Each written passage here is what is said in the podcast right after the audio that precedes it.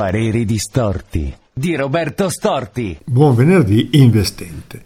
L'attuale dibattito sul calo delle utenze delle elementari, la stabilità delle medie e il picco verso l'alto delle superiori non deve portare a mollare la presa sulla richiesta di investimenti nei confronti delle scuole e dell'istruzione in generale. Il rischio è che vinca chi affronta il problema col bilancino della spesa, mentre è il momento di fare quello che non si è fatto sino ad ora, investire sull'istruzione, unica strada che propone un futuro. È passato sotto traccia l'innalzamento del 2% degli investimenti militari. Pretendiamo almeno altrettanto per l'istruzione che a differenza delle armi che spazzano via tutto, distruggerebbe solo l'ignoranza.